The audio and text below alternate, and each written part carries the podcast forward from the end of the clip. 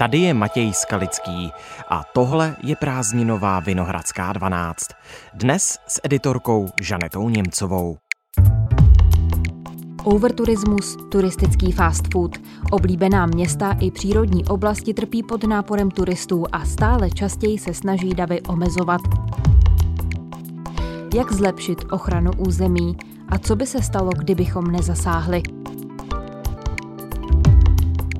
Odpovědi v naší další prázdninové epizodě hledá geoekolog z Přírodovědecké fakulty Ostravské univerzity Jan Lenart.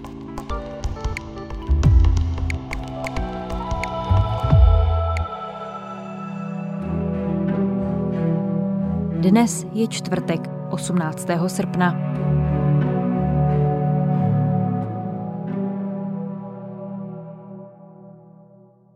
Dobrý den, díky, že jste přijal naše pozvání. Dobrý den.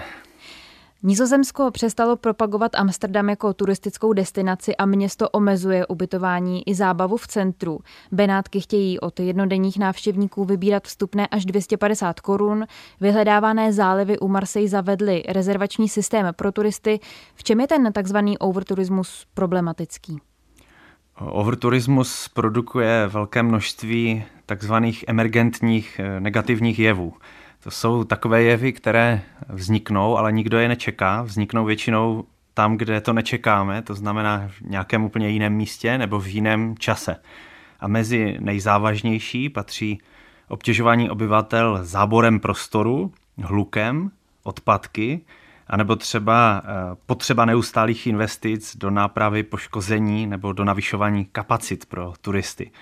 Taky tam patří poškozování ekosystému, vedoucí až třeba k vymizení druhů, což je velmi důležitá věc v dnešní době.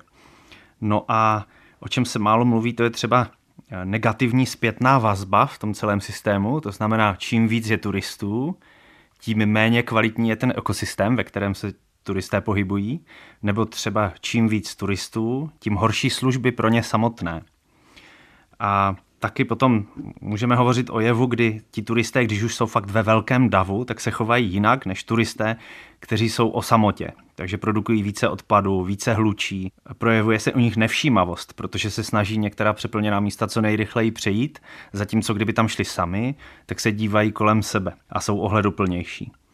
A pak se ztrácí ta vzdělávací funkce turismu, která je velmi důležitá. Pak vlastně jako ti turisté, kde se pohybují, tak potom už se pohybují v té krajině, kterou považují pouze za nějaké kulisy, než že by eh, šli přímo navštívit tu krajinu a kochat si jejími krásami nebo se vzdělávat, tak už ji považují jenom jako takovou divadelní kulisu, kde by neměli chybět, protože už tam byli všichni ostatní. Tomu říkáme fear of missing out syndrom. To znamená mm-hmm. strach z toho, že už tam všichni byli a já jsem ten poslední, který to místo ještě nenavštívil.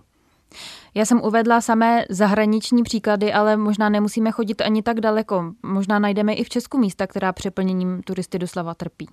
Jsou to většinou naše hory, ty nejpřeplněnější vrcholy, jako je Sněžka, Lisá hora nebo Pradět.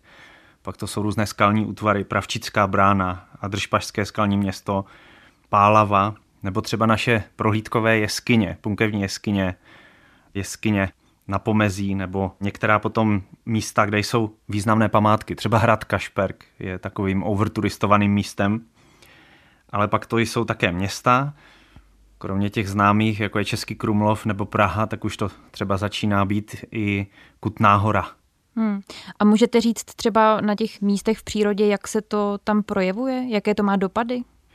Ti turisté vlastně většinou ty dopady způsobují nechtěně. Jo? To znamená, že vlastně není to úplně o tom, že ten člověk individuálně tam působí nějaké škody záměrně, ale ty škody se potom dějí až v důsledku toho obrovského množství turistů, které buď nějaký prostor eh, vlastně obsazuje, anebo prochází nějakým prostorem. To znamená, můžeme začít nějakým sešlapem území, to je třeba případ hřebenové túry z Pusteven na Radhošť v Beskydech, která se díky sešlapu rozšířila až na šířku třeba 30-40 metrů kde předtím byl les, tak tam vznikla obrovská holina a muselo se to řešit a museli se do toho investovat prostředky.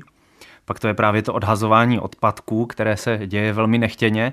To znamená, když prochází už třetí, čtvrtý velký školní výlet mezi davem turistů, tak asi každému třeba 15. to teď typuju, ale každému 15. třeba upadne něco na zem, nějaký, nějaký plastový obal nebo něco jiného. Pak je to velká produkce hluku v tom území, která odrazuje velké množství živočišných druhů, kteří by tam jinak v té blízkosti se nacházeli, ale naučí se velmi brzy, že tam tudy nemají procházet, takže se těm místům vyhýbají a vůbec tam potom nejsou schopni vlastně žít na tom místě. A potom taky velmi trpí estetika toho prostoru, protože těm turistům potom, když už jdou v takových velkých počtech, tak to vadí navzájem a začínají se tam projevovat různé nesnášenlivosti mezi nimi samotnými a jsou vlastně otrávení a snaží se to místo co nejrychleji přejít, takže jsou velmi nevšímaví. Ona jsou turisticky tedy oblíbená místa, která se snaží ten turismus omezovat. Na druhou stranu ale vznikají i nová místa, kam se naopak ty lidi snaží nalákat. Teď mě napadá nejdelší vysutý most pro pěší na Dolní Moravě, který se nedávno otevřela. Za první měsíc ho přišlo 45 tisíc lidí.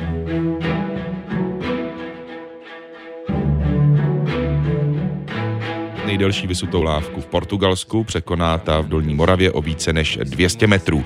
A délka toho pochozího roštu, té mostovky, je z jedné strany na druhou 721 metrů. Fungovalo a nejtěžší tady na tom bylo vůbec eh, dostat a přemostit ty lana co nesou celou lávku. Radek Ondruch, majitel firmy, která postavila vysutou lávku, která je tady před námi. My tady teď stojíme u té jedné patky. Jak je to hluboko zapuštěné do země? Zhruba 24 metrů jsou mikropiloty.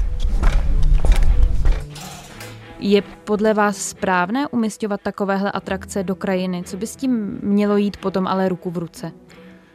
No, určitě to správné není, ale teď je otázka, je to velmi kontroverzní téma, protože jakmile začnete říkat, co je správné a co ne, tak vlastně omezujete svobodu podnikání a, a nějakého svobodného uvažování v demokratické společnosti.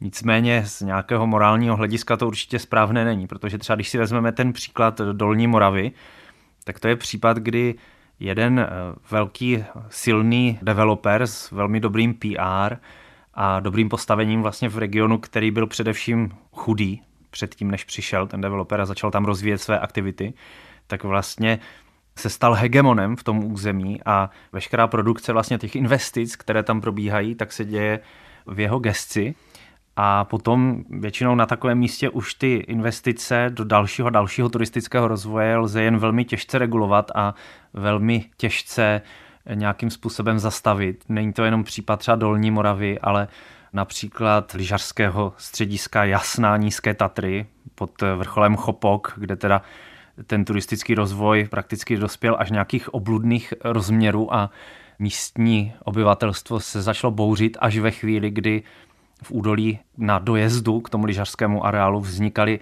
až 20-kilometrové zácpy vozidel vlastně v chráněném území. A vlastně až v té chvíli si spousta lidí uvědomilo, že tam asi není něco v pořádku a že bude potřeba tento turistický rozvoj eh, regulovat.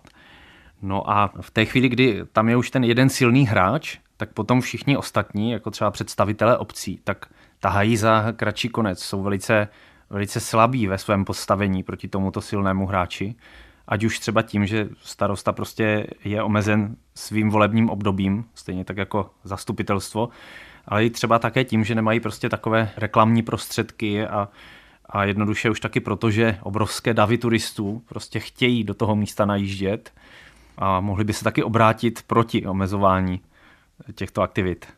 Na druhou stranu já asi předpokládám, že pokud ten developer nebo ta společnost někde něco takového buduje, tak musí mít souhlas těch samozpráv a musí mít tedy souhlas i ochranců přírody. To má zase několik eh, aspektů. Oni bez pochyby ten souhlas nejdříve získali, a teď já třeba neznám konkrétní parametry těch projektů, které jsou třeba na Dolní Moravě, ale často se stává, že oni eh, třeba něco slíbí, ti budovatelé těchto turistických atrakcí, a ve vidině teda rozvoje obce a rozvoje toho území naslibují něco, co potom lze jen těžce splnit a takové zastupitelstvo si třeba nedovede ani představit, co všechno to ohromné množství turistů vlastně sebou přinese. Můžou to být třeba problémy s parkovacími místy, kdy eh, když už budou ty parkovací místa přeplněná, tak další turisté už budou parkovat prostě na trávě, budou rozbahňovat to území. Takže vznikne potřeba investovat do infrastruktury už na obecních pozemcích a ten vlastník těch atrakcí vlastně do toho potom už, už dále neinvestuje a je to potom na obci, aby investovala třeba do těch parkovacích míst nebo do navigačního systému, do služeb, jako je třeba toaleta, a nebo třeba zkapacitnění kanalizačního zařízení, protože najednou vám začnou přijíždět do obce vlastně desítky tisíc lidí v letní sezóně, na které jednoduše ta infrastruktura nějaké historické vesnice není připravena. No a to většinou ti starostové úplně nečekají, nebo prostě zkouší nějakým způsobem štěstí, že se jim možná podaří to nějakým způsobem zvládnout. No a pak už se to horko těžko vrací zpátky. No a co se týče ochrany přírody a krajiny v České republice, tak si myslím, že ta tahá za velmi krátký konec. V poslední době je zpráva chráněných území velmi podfinancovaná.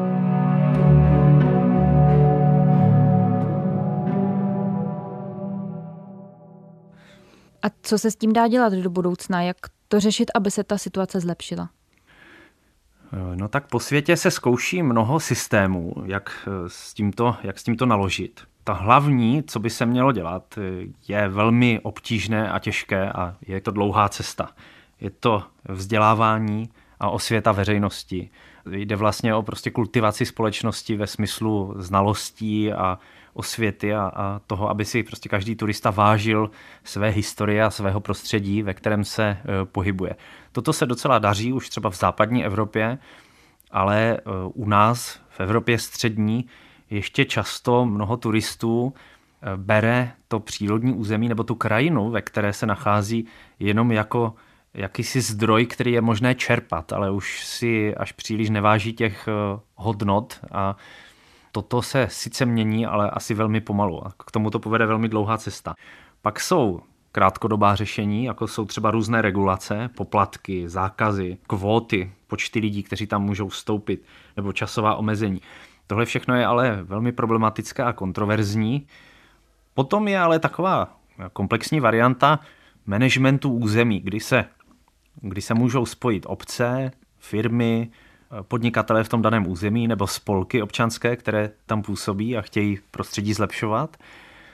No a ti, když se spojí, tak eh, se jim může podařit vymyslet jako komplexní systém zprávy toho území. Teď nemám na mysli pouze územní plány a další dokumenty, které se týkají území obcí ze zákona, ale můžou vymyslet určité akční plány, jak zacházet vlastně s turistickým prostředím, jak zacházet s historickým dědictvím nebo přírodní krajinou a jak vše vlastně dohromady, dohromady dát eh, tomu nějaký komplexní háv, a můžou třeba například se pokusit ty turistické toky různě přerozdělit, vytvořit různé atrakce, měkkých cílů, třeba, já nevím, cestu po kapličkách, eh, na kterou se nedá úplně předpokládat, že vyrazí prostě desetitisícový dav, ale určité skupiny turistů to může odklonit, dostat někam, někam jinam od těch hlavních turistických lákadel.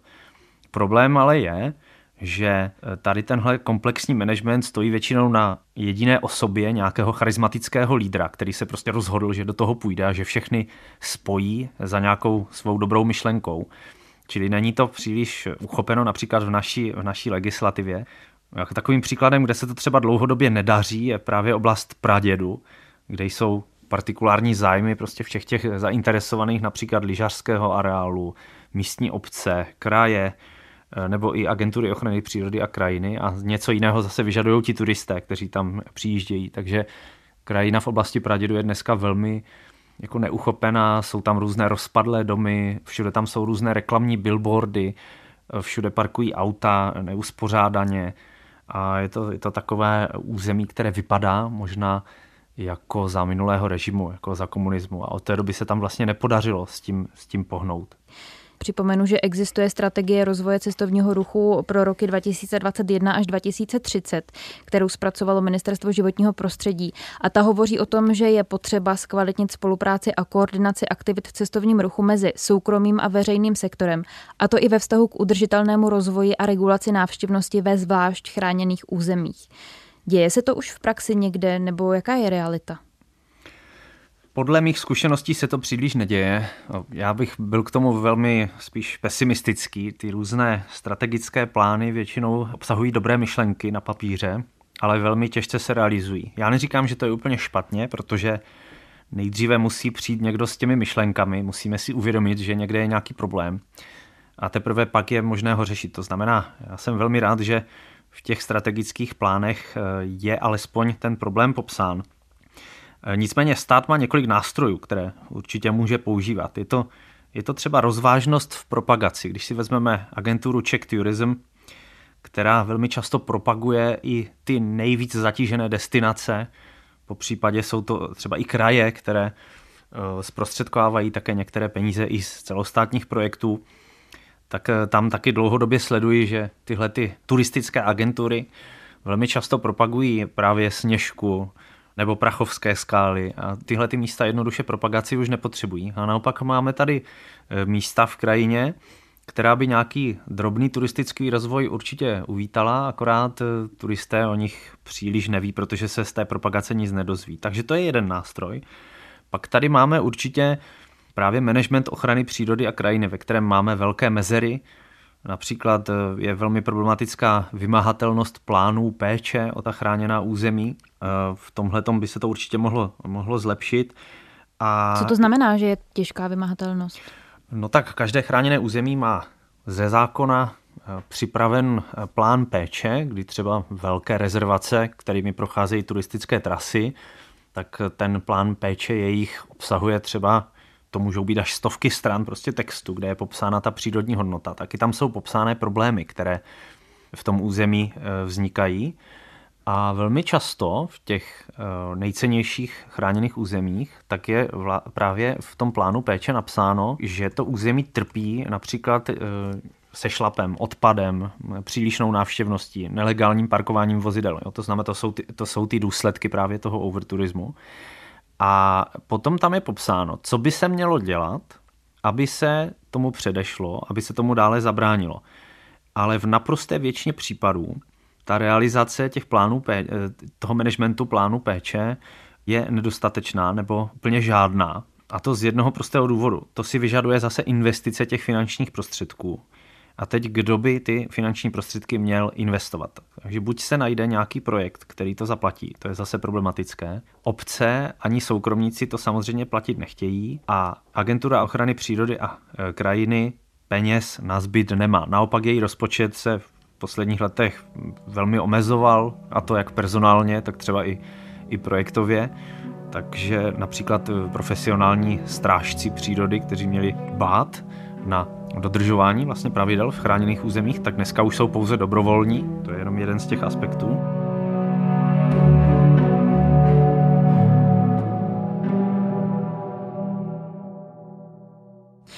Když se vrátím obloukem zpátky k tomu základnímu tématu, a to je overturismus, čím je způsobený? Odrazila se na tom nějak pandemie koronaviru, nebo to začalo už dřív? Třeba se na tom podílejí sociální sítě? To jsme pozorovali už možná deset let zpátky u nás.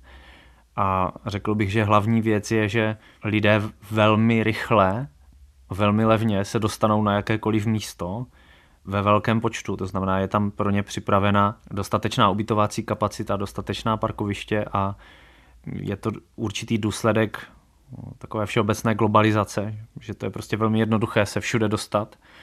A to bych řekl, že je ta hlavní příčina. To znamená, je to, řekněme, příčina, která není jednoduše odstranitelná a možná ani nechceme ji odstranit, jo, protože tím bychom vlastně začali zasahovat do určitých základních práv každého člověka. Proto je to velmi, velmi komplexní problém, jehož řešení rozhodně není jednoduché. A právě po celém světě prostě stovky, stovky lidí i vědců přemýšlejí, jak to vlastně udělat, jako jak si, co dál, jak s, tím, jak s tím naložit, protože takové ty nápady na regulaci, to znamená pustíme na sněžku jenom tisíc lidí za den, tak to určitě není, není cesta, kterou bychom se měli v demokracii vydat. Já možná jsem ještě navážu na ty sociální sítě, na ty mm-hmm. jsem se ptala, protože i ze svého okolí vím, že když někdo tam zveřejní fotku na nějakém hezkém místě, tak se ho hnedka sto lidí ptá, kde to je a že tam chtějí taky. To je zase komplexní věc. Já znám docela dost ochranářů, třeba i zaměstnanců chráněných krajinných oblastí, kteří některá velmi cenná místa, kde jsou třeba nádherné skály nebo vyhlídky, tak je jednoduše tají, protože to považují za nejlepší ochranu toho prostoru. Ale myslím si, že to v dnešní době nemá cenu, protože všechna zajímavá místa už máte uvedené na webových mapách nebo na internetu, právě na těch sociálních sítích. A je to takový skoro marný boj. A řekl bych, že mnohem jako důležitější by měla být ta osvěta a právě jako lidem to netajit, ale říct jim ano, tady to je to cenné území, ale třeba hnízdí tady sokoly.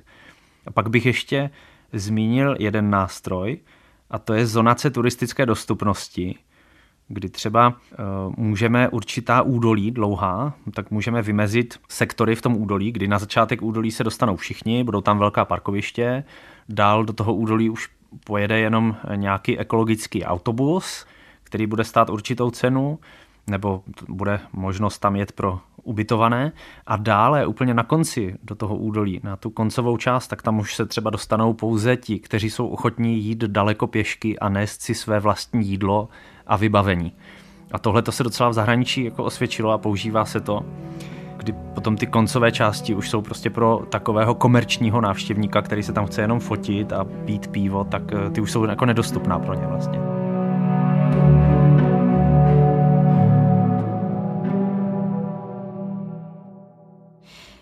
My jsme tady zmínili ta velmi turisticky vytížená místa. Jaká budoucnost je čeká, pokud nezasáhneme?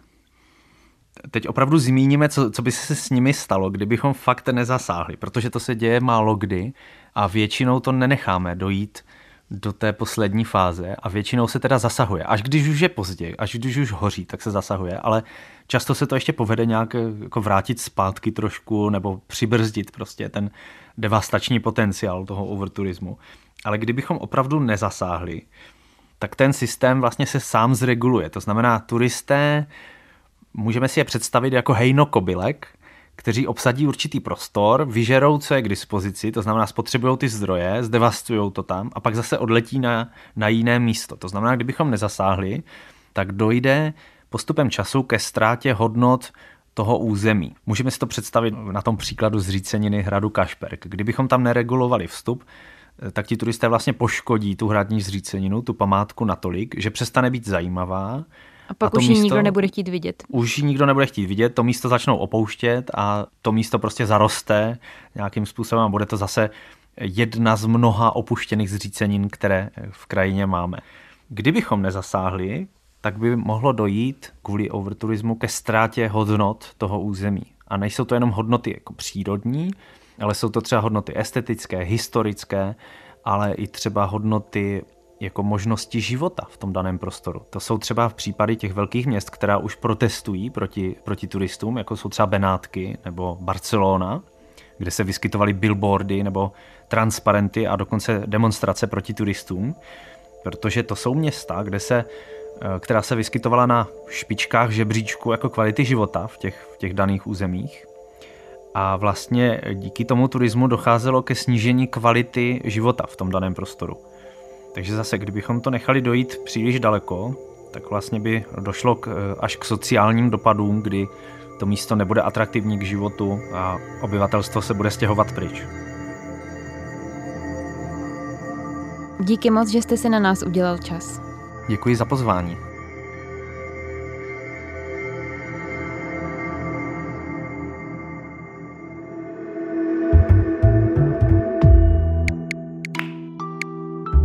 To už je z dnešní prázdninové epizody Vinohradské 12 všechno. Téma overturismu a jeho dopadů na města i přírodu jsme probrali s Janem Lenartem z Přírodovědecké fakulty Ostravské univerzity. S další epizodou se přihlásíme zase pár hodin po půlnoci. Poslechnout si ji budete moct na webu i rozhlas.cz nebo v aplikaci Můj rozhlas. Samozřejmě bude ke stažení i ve všech podcastových aplikacích. Naslyšenou zítra.